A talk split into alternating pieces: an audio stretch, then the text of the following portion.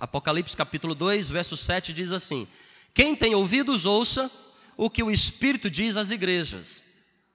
Ao vencedor. A quem, igreja? Para quem? Ao vencedor, não é para todo mundo, só para o vencedor dar-lhe-ei alimento da árvore da vida que se encontra no paraíso de Deus. Raildo, pula para mim, por favor, para o verso de número 11. Olha o que diz o verso 11. Quem tem ouvidos, ouça o que o Espírito diz à igreja. O vencedor, de modo nenhum, sofrerá o dano da segunda morte. Não vai sofrer segunda morte, mas é para o vencedor. Olha o que diz o verso 17, capítulo 2, verso 17. Quem tem ouvidos, ouça o que o Espírito diz às igrejas, ao. Para quem de novo? Para o vencedor. Olha o que diz o verso 26. Versos 26, é a igreja de Tiatira. Quem tem ouvidos, ouça. Ao. Oxe, para o vencedor. Olha o que diz o capítulo 3, verso 5. Capítulo 3, verso 5. O vencedor será sim vestido. É só para vencedor. Olha o que diz no capítulo 3, verso 12.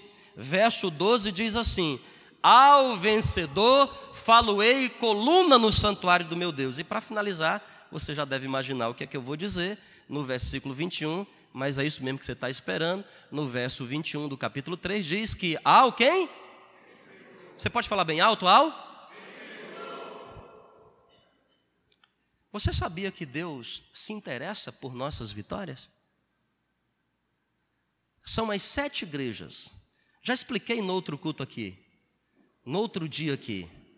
As sete igrejas do Apocalipse têm um triplo significado. Eram igrejas locais que existiam, de fato, na Ásia Menor. São igrejas ao longo do tempo. Vou explicar isso melhor no estudo do nosso livro de Apocalipse. E representa também cada um de nós, fases da nossa vida.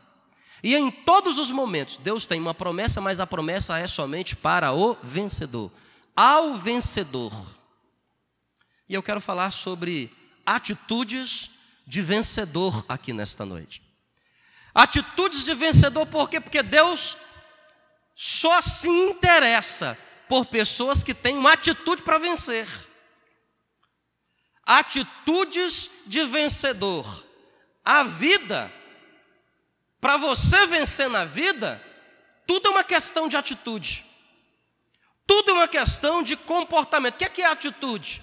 Atitude é comportamento, é o seu hábito. O que é, que é atitude? Atitude é o teu modo de reagir às coisas. A maneira como você reage às coisas determina as suas atitudes. Tem gente que tem atitudes positivas mas há outros que não têm atitudes tão positivas assim. A atitude é a maneira como eu reajo, e eu preciso fazer com que você entenda, quer você tenha fé ou não, você está no mundo reacional. O que você faz, retorna. Fisicamente é assim que acontecem as coisas, espiritualmente também. A atitude representa a maneira como nós reagimos. Como, é que você reage quando você perde uma criança no shopping? Como você reage quando alguém te cruza, te corta no trânsito? Como você reage quando as suas expectativas são frustradas? A maneira como você reage determina as suas atitudes, o seu comportamento, o hábito pelo qual você vive. Atitude também é postura. Às vezes você não está agindo, mas às vezes você está se posicionando. E a maneira como você se coloca na vida, e aqui um parêntese eu quero fazer, saber se colocar na vida é fundamental. Tem gente que não sabe se colocar. Saber se colocar na vida é fundamental. A sua postura determina o quanto você vai vencer. Atitudes de vencedor. Quais são as atitudes que eu gostaria de compartilhar com vocês aqui nessa noite. Eu escrevi três. Eu tenho tentado praticar isso na minha vida para ver se eu consigo vencer. Mas a primeira atitude que eu julgo ser importantíssima para quem quer vencer na vida. Quem aqui quer vencer? Diga amém. amém. Que bom que você quer vencer. Não é? Todo mundo quer vencer. Quem gostaria de ter um, um casamento, relacionamentos super, hiper abençoados? Diga amém. Quem gostaria de vencer na vida financeira nesse ano de 2017? Diga amém. Aí essa ficou um amém melhor, né? O povo gosta de dinheiro, é bom. Não é? Como diz o irmão aqui, é bom ganhar dinheiro. Quais são as atitudes que nós precisamos cultivar? Primeira delas, anote aí. Tu puder me ajudar? Escrevendo para todo mundo sair daqui decorando? Qual é a primeira atitude? Escreve aí, ó, poder de resolução. E aí, pastor, o senhor fala umas coisas que eu não estou entendendo nada. O que é que é poder de resolução? A primeira atitude de um vencedor é poder de resolução. Se você não desenvolve por poder de resolução, você não pode vencer. Porque atitude diz respeito à maneira como você reage. Atitude diz respeito à maneira como você se coloca, você se posiciona. Atitude diz respeito à maneira como você se apresenta.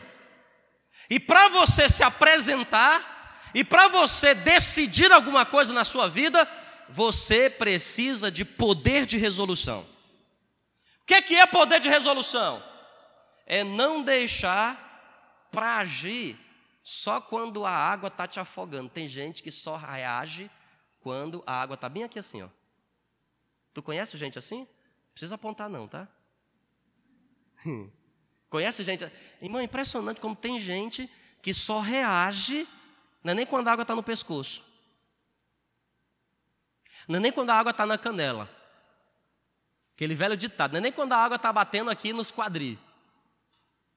Tem gente que só reage na vida quando o quê? A água está onde? Está matando ele afogado. Isso aí não é poder de resolução. Irmãos, por favor, aqui, ó, quem está aqui, diga glória a Deus.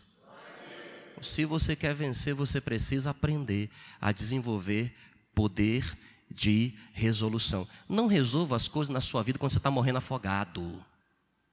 Olha o que Salomão nos ensina em Provérbios capítulo 6. Provérbios capítulo 6, a partir do verso 6. Você pode abrir a sua Bíblia rapidamente?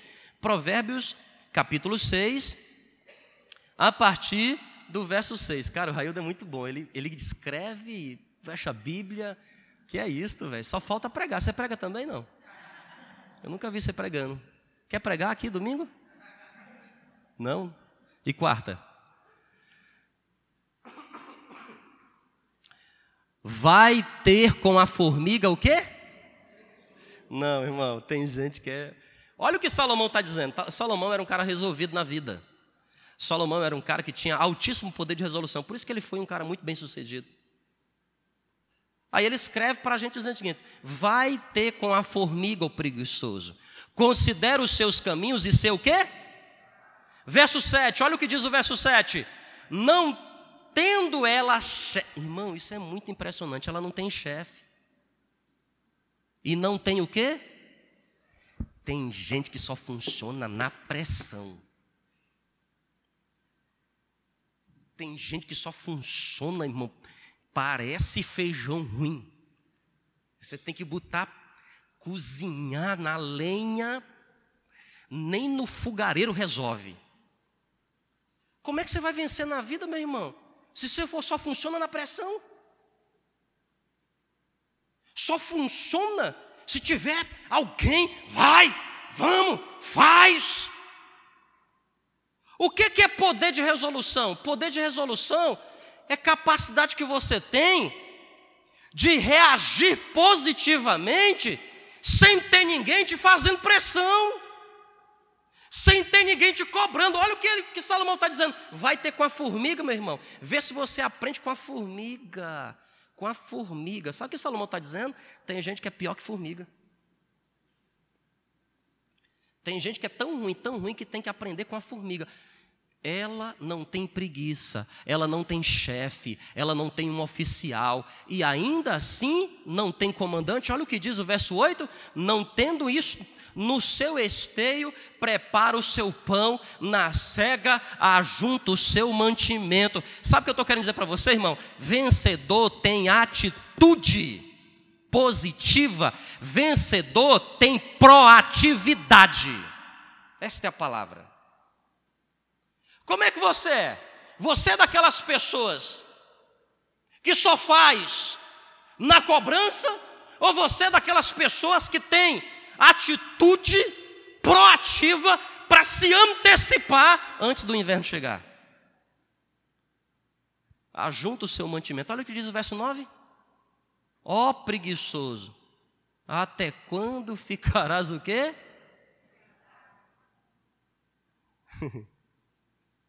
Não, pastor, não estou deitado, estou tirando a sonequinha do almoço. Começa onze e meia minha sonequinha. Escuta, eu não estou falando nada.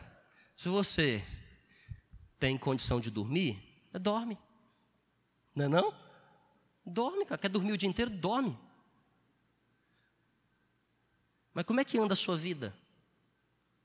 Eu não sei como é que você consegue dormir o dia inteiro. E a vida andando para trás. Tudo está caindo. Vina, financeira arrebentada. Família destruída. Profissionalmente não consegue avançar. Há 30 anos só faz isso, enxugar gelo. Qual é a sua função? Eu sou carimbador. Quanto tempo você faz isso? 27 anos e meio. Já foi promovido? Oh. Eu era o terceiro carimbador da instituição. E agora? Sou o carimbador número um. Vai para casa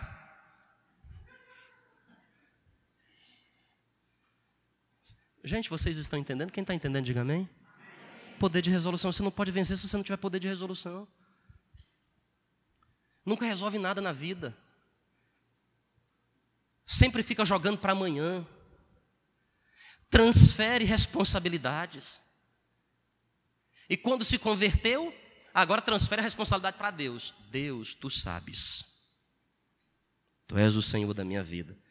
Irmão, Ele é o Senhor da sua vida, mas a decisão é sua. Por isso que Ele te deu livre-arbítrio. É você quem decide. Lembra do programa? Você? Você o quê? Decide. Poder de resolução, irmão. Sabe o que é, que é poder de resolução? É perseverança na adversidade. Olha o que diz Provérbios 24, 10. Provérbio 24, 10. Olha, cadê o texto? Provérbio 24, 10. 24, 10. Cadê o 24? Se te mostras fraco no dia da angústia, a tua força é o quê? Pequena. Escuta, presta atenção. Sabe o que é poder de resolução? É você ser perseverante diante da dificuldade. Se te mostrares fracos, fraco no dia da angústia, pouca força há em ti. Se tu é fraco no dia da dificuldade, pouca força há em ti. Há pessoas que elas até são bem resolvidas quando tudo está indo bem. Tudo está indo bem, ela resolve tudo. Basta o dia mal chegar. foi só eu orar. O diabo já se levantou. Irmão, você mostra o tamanho da sua força nos dias mais difíceis da sua vida. Gente, vocês estão entendendo o que eu estou falando ou vocês não estão entendendo? Amém? Quem crê no que eu estou dizendo, diga glória a Deus poder de resolução. Seja uma pessoa resoluta. O sinônimo da resolução é determinação. Você é uma pessoa determinada? Ou você é aquela pessoa que começa e não termina? Que dia é hoje? Que dia do mês é hoje? 18. Tem gente que já entregou os pontos já no dia 18. Virou o ano, meu pai do céu, era, era forte na hora do. 10! Uh! Hey! Dia 18 já entregou a toalha, toalha branca. Não aguento mais. Poder de... Esse ano vou emagrecer.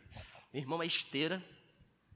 Dia 1, dia 2, dia 3, dia 4, dia 5, dia 18. Fih, Que poder de resolução é esse, camarada? Se tu te mostra fraco na adversidade, pouca força há em ti. Dois, anote aí.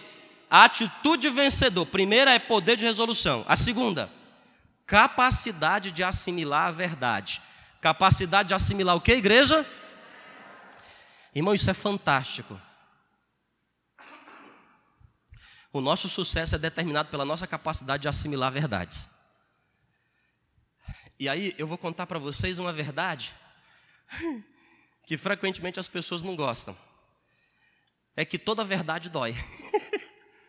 Eu tenho aprendido que mentira é tão doce, mas verdade é tão o quê? Amarga. João 8:32, conhecereis a verdade e a verdade vos libertará. Todo mundo quer ser livre, todo mundo quer conhecer a verdade, mas quando se depara diante dela,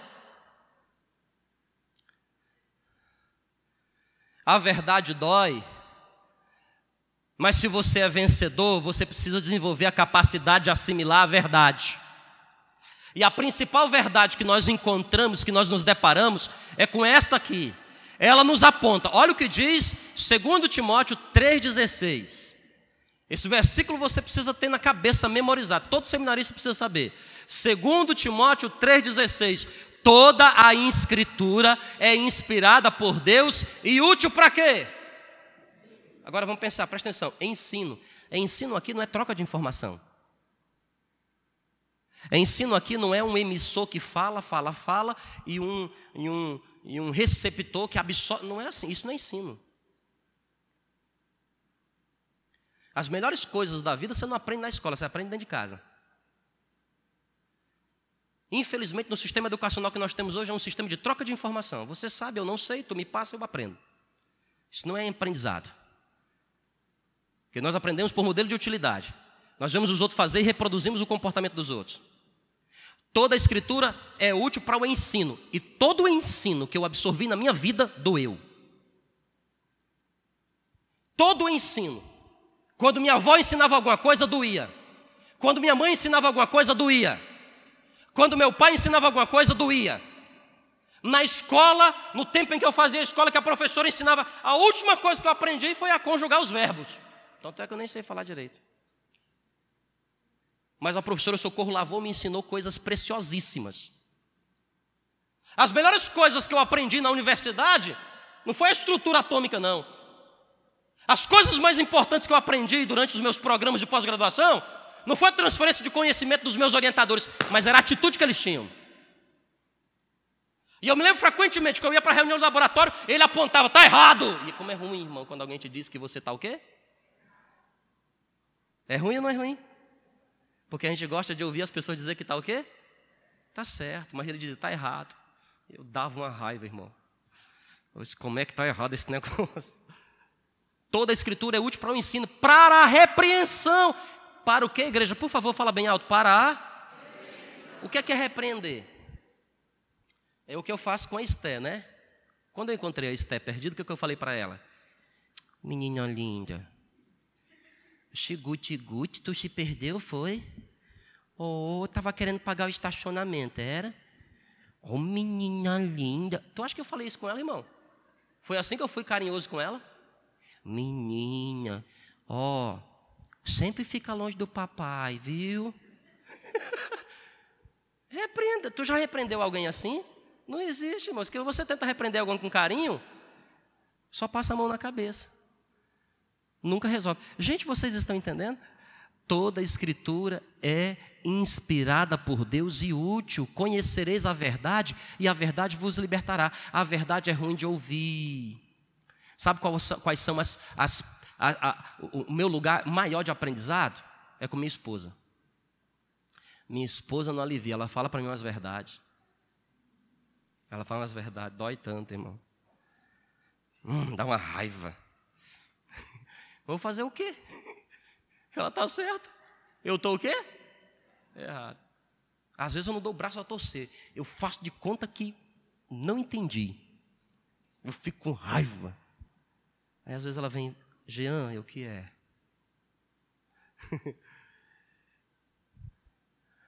Todas as vezes que nós nos associamos com pessoas que não nos falam a verdade, nós só, nós só caímos. Conhece a história do rei Davi? Quem conhece aqui o rei Davi? O rei Davi, Samuel morreu. Porque foi Samuel que levantou Saul e depois levantou Davi. Samuel morreu. Sabe o que aconteceu no intervalo da morte de Samuel? Davi conheceu Betseba, adulterou com ela, mandou matar o marido dela. Porque durante esse período, Davi estava sem pessoas do seu lado que lhe falassem a verdade. Todo mundo só lhe falava bajulações. Tem um ditado de um santo católico que eu gosto muito. Eu sou protestante, mas eu gosto. Se eu fosse católico, eu era São Francisco de Caxias. Ele diz assim: ó, prefiro andar com quem me critica do que com quem, com, com quem me bajula. Porque os que me criticam me fazem crescer, mas quem me bajula me corrompe. Você precisa entender que Deus quer te associar com pessoas que Fala a verdade. Se você quer vencer, você precisa desenvolver a capacidade de assimilar as verdades. Não basta ser uma pessoa resoluta, você precisa aprender a ouvir a verdade, e a verdade é dura, porque a verdade aponta o nosso erro, a verdade aponta as nossas falhas, a verdade vem de encontro ao nosso caráter, e às vezes a verdade ela vem de maneira mais profunda, ela vem de encontro à nossa integridade. O nosso caráter pode até ser defendido, porque as pessoas não sabem direito quem nós somos. Você só conhece o caráter de alguém depois de cinco anos. Você precisa andar pelo menos cinco anos com alguém para você conhecer o caráter dessa pessoa. Mas a integridade, meu irmão, só Deus conhece. Você pode passar 30 anos do lado de alguém e essa pessoa achar que você é bom caráter, mas Deus conhece a integridade, porque caráter é o que nós somos diante dos outros, integridade é o que nós somos diante de Deus. Só o meu travesseiro sabe quem eu sou, só Deus sabe quem eu sou. Ela já está comigo há quase 30 anos, mas não sabe quem eu sou direito. E muito menos eu sei quem ela não. Não sei quem é essa mulher não. Mas se você quer vencer, você precisa desenvolver a capacidade de assimilar a verdade. E a última coisa que eu quero falar, 10 para as 9. Se você quer vencer, você precisa ser resoluto, você precisa desenvolver a capacidade de assimilar a verdade, poder de resolução, capacidade de assimilar a verdade. E três, andar pela fé. Não existe vencedor que, que anda, que não ande pela fé. Vencedor anda pela fé. Vencedor anda por onde, igreja? Agora, vamos, vamos tentar entender a fé? Porque é difícil entender a fé. E por isso que às vezes você está num espaço tentando ensinar alguém sobre fé, a pessoa não entende o que é a fé simplesmente porque ela tem a incapacidade de entender o que não é lógico. Entendeu? Depois tu grava que nem eu sei falar de novo isto. Sabe por quê? Porque fé não é lógica. Irmãos, a minha vida era tão quadrada até Cristo me transformar, porque eu gosto de números, eu sempre gostei de número. Eu me lembro da sexta série, professor Olímpio, Olimpíada de Matemática. 2 vezes 2, 4. 4 vezes 2, 8. Eu lembro, irmão, ganhava as medalhinhas. Eu, gostei, eu gostava dos números. Por isso que eu fui para ciência, que eu gostava dos números. Eu li os livros, os livros não me entendiam e eu também não os entendia. Eu ia para matemática, eles, eles me, os números me entendem, irmão. E eu ficava naquele fantasioso mundo de Bob. Que os, mundo, os números me entendiam. Até que eu conheci a fé. Aí eu comecei a perceber que fé não é lógica. Porque a lógica é você ver para crer. E a fé é você crer para só então depois ver. Olha, olha, eu separei um texto aqui, por favor, me ajuda, Raildo. Gênesis, não, Êxodo 17, 6. Êxodo, capítulo 17, verso 6. Vamos ver isso.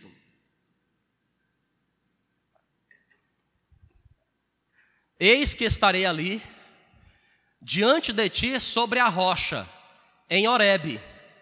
Ferirás a rocha. Como é que é? Ferirás o que, igreja? Oxe, e dela vai sair o quê? Não, isso não tem lógica nenhuma. Tem lógica isso, irmão? Hã? Aqui, ó, nós fizemos aqui uma chapa de concreto enorme. Aí eu venho com um cajado, e eu vou ferir, presta atenção, eu vou ferir a rocha que tem índice de dureza maior do que a madeira. Ou seja, eu bato na rocha, não é a rocha que recebe a porrada, é o cajado que recebe. Já começa por aí. E a Bíblia está dizendo que dessa rocha vai sair o quê? Nunca vi isso na minha vida. Não, eu venho lá do Ceará. Para começar, a água lá já é um caso muito raro. A gente já é assustado quando vê água! Coisa linda água! Mas eu lembro que eu ia para algumas regiões do interior, Guaramiranga, Baturité, tem olho d'água. O que é, que é olho d'água? A água que sai da terra. Coisa linda, irmão. Isso era diversão nossa. Ver água sair da terra. Agora, água sair da rocha? Não, por favor, gente. Por favor, por, por gentileza, me ajuda aqui. Tem alguma lógica nisso, pessoal? Sim ou não? Não. Mas o Senhor disse para ele: ferir a rocha e dela iria sair água. Filho, não tem como você vencer se você não usar a fé. Porque só a fé nos faz ver o invisível. Só a fé nos faz suportar o insuportável. Só a fé nos faz transpor o intransponível. Vencedor precisa de inteligência espiritual. Você pode ser super inteligente naturalmente. Você pode ter uma inteligência emocional maravilhosa porque você tem um poder de resolução. Mas se você não tem inteligência espiritual, você não vai a lugar nenhum. Porque a mais importante das inteligências é a espiritual, que se é praticada por meio da fé. E fé não é lógica. Fé não é lógica. Portanto, não tente entender o que você não tem condição de entender.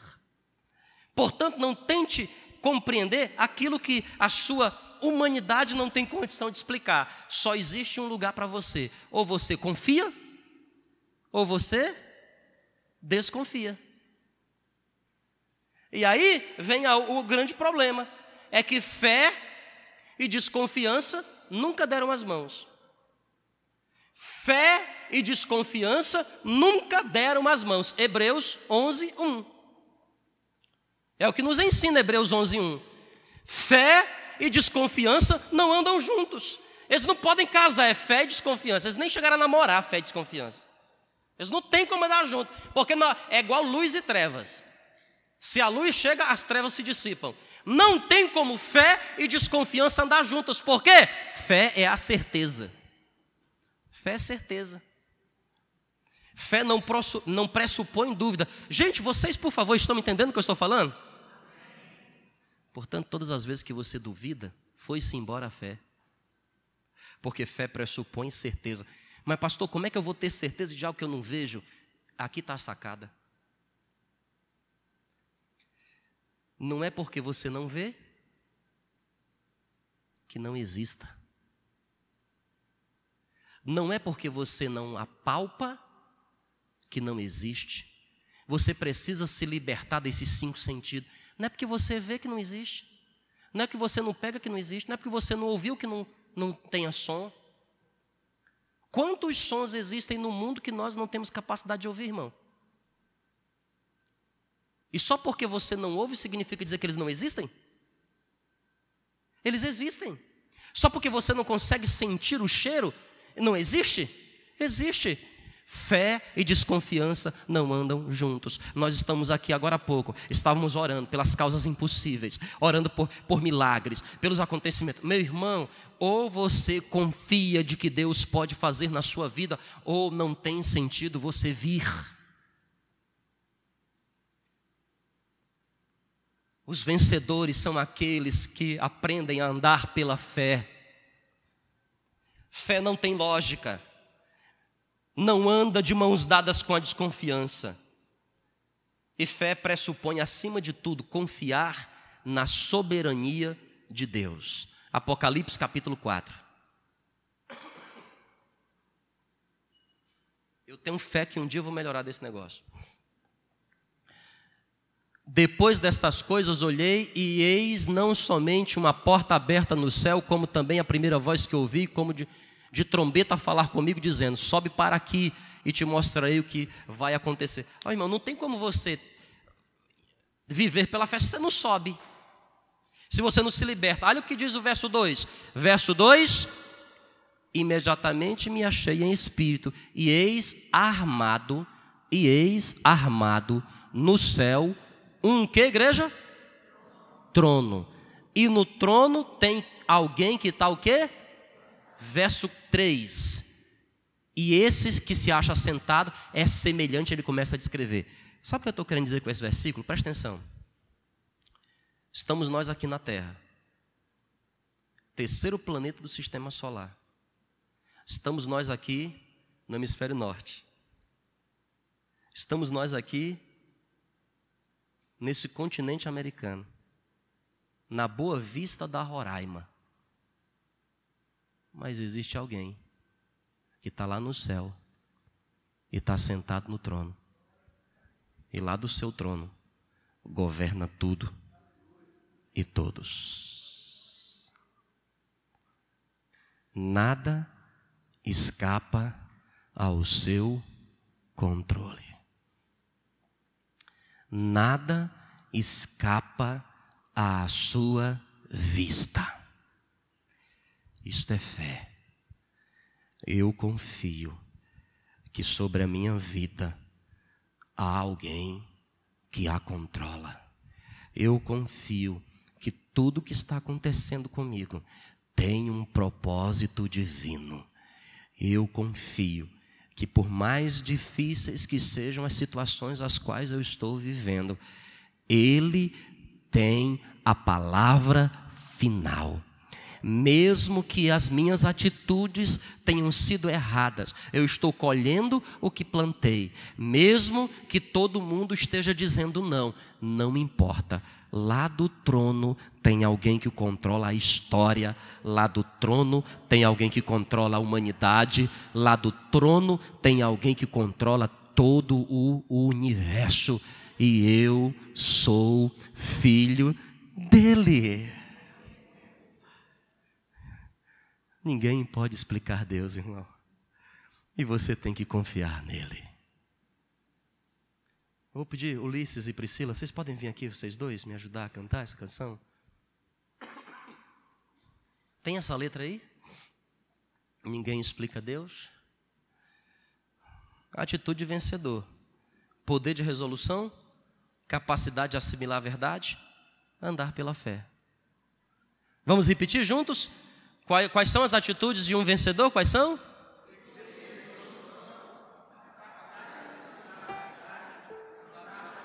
Bem forte, bem forte. Quais são as três atitudes?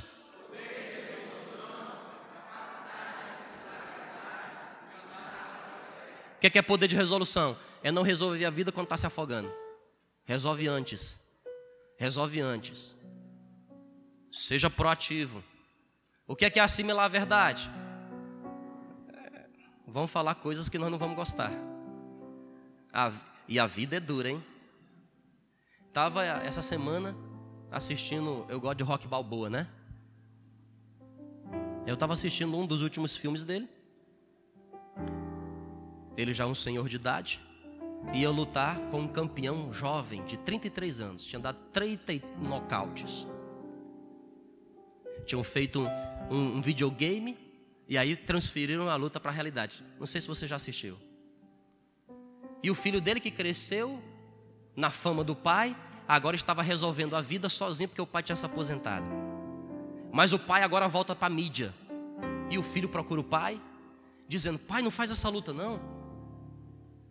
Porque tudo que eu conquistei, me disseram que eu conquistei por causa do teu nome. O senhor era o Rock, o Balboa.